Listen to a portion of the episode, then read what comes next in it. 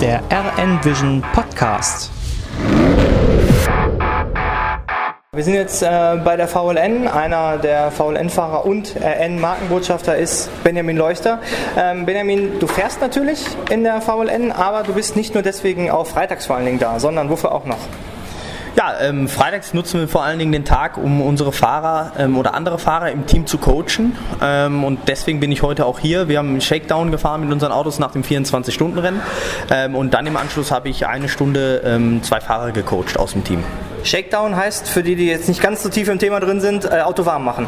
Genau, Auto warm machen. Das Auto hat ja das, oder beide Autos sind das 24-Stunden-Rennen gelaufen. Die Autos sind nach dem 24-Stunden-Rennen vom Team komplett zerlegt worden und neu zusammengebaut worden.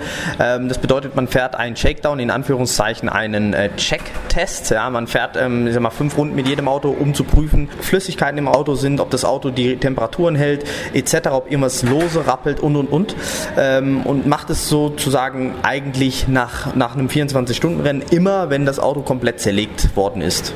Ähm, du sagst jetzt, du gehst dann äh, auch gerne freitags ins Coaching. Äh, an der Stelle kommt natürlich der Race Navigator ins Spiel, oder sehe ich das falsch?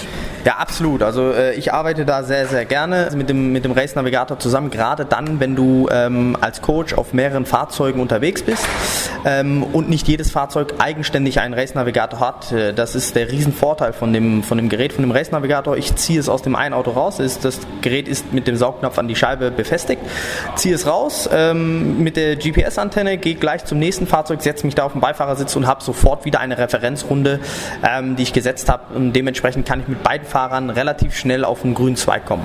Das heißt, du fährst aber dann auch als äh, Beifahrer mit den Fahrern mit oder wie läuft das dann weiter im Coaching oder sitzt du mit dem anderen Fahrer zusammen und analysierst schon Daten? Genau, ich sitze mit dem anderen Fahrer zusammen. Also ich fahre meistens ähm, in der Regel eine Referenzrunde mit dem jeweiligen Fahrzeug. Ähm, daran können sich dann die Fahrer orientieren, was man ja sehr schön auch am Race Navigator sieht mit der Predictive Lap Timing plus minus, ob man vor der Zeit ist oder hinter der Zeit.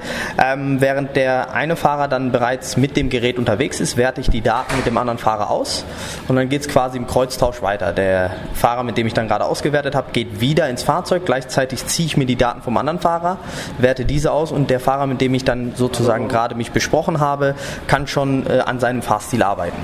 Ähm, wie sieht das dann äh, äh, aus? Äh, hast du ein gewisses Ziel, dass du sagst, passt auf, wir müssen schon gucken, dass ihr an meine Zeiten oder meine Kurven drankommt? Oder äh, gibt es so Vorgaben, die du da machst, wo du dann sagst, auf dem Race Navigator kannst du sehen, so und so bitte jetzt fahren?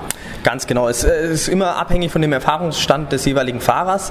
Ähm, generell bei absolut neuen Fahrern konzentriere ich mich auf die Basics, sprich das Thema Bremsen, Eingangsgeschwindigkeit in den, in den Kurven ähm, und letzten Endes natürlich die Apex-Geschwindigkeiten, die sehr, sehr wichtig sind, ähm, um, den, um den Schwung wieder mit rauszunehmen auf Apex, den Apex kurz übersetzen? Äh, der Scheitelpunkt, ganz genau. Englisch, Apex steht für Scheitel äh, und dementsprechend ähm, ja, ist es wichtig, an dem Scheitelpunkt wirklich schon auch früh am Gas zu sein. Auch das sieht man, wenn man eine CAN-Bus-Anbindung hat zu dem Race-Navigator, ist auch super schön. Das kann man auch immer den, auf den Daten auswerten und sieht dann alles klar, Fahrer X war jetzt zum Beispiel 10 Meter später am Vollgas als meine Referenzrunde. Deswegen hat Fahrer X auf der Geraden vier Zehntel verloren.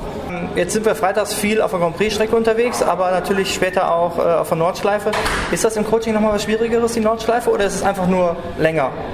Ja, absolut. Die Nordschleife ähm, ist die längste und anspruchsvollste Rennstrecke der Welt. Also es geht natürlich einmal da um das Thema Länge, aber auch vor allen Dingen um das Thema Streckenschwierigkeit. Ja, ich glaube, man darf keine Rennstrecke auf der Welt mit der Nordschleife vergleichen. Die Nordschleife ist ein eigenständiges Thema und das macht das Ganze auch so speziell. Ja. Und gerade für uns Coaches, äh, wenn wir da im Bereich arbeiten, ist es auch immer was Besonderes, weil man ist so viel hier schon gefahren und selbst wir lernen jedes Mal noch dazu.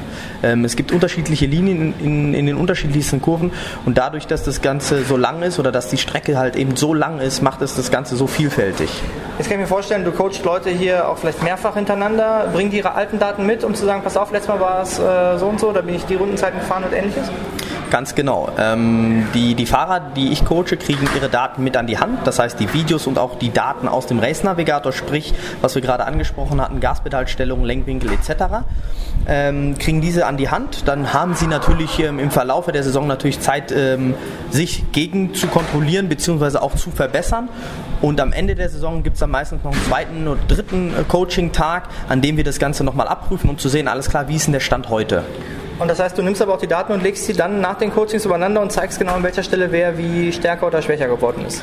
Ganz genau. Das muss man auch immer ein bisschen im Verhältnis setzen, je nach den Witterungsbedingungen. Ähm, wenn es jetzt äh, beides mal ein sonniger Tag war, kann man es eigentlich sehr, sehr schön vergleichen. Aber auch hier wieder das Spezielle an der Nordschleife. Es kann sonnig sein, es kann 20 Grad haben. Das ist immer abhängig von den Tagen. Generell, wenn man zwei ähnliche Tage hat, zum Beispiel sonnig ähm, 20 Grad im April, kann es sein, dass man, ich sage jetzt einfach mal, äh, 8 Minuten 30 hier auf der Nordschleife fährt. Im Oktober kommt man hierher, hat auch 20 Grad äh, und sonnig und fährt aber nur eine 835. Das ist das Mannigfaltige an der Nordschleife und genau da trennt sich auch die Spreu vom Weizen, wo wir Coaches auch öfters mal große Augen machen. Das war der RN Vision Podcast.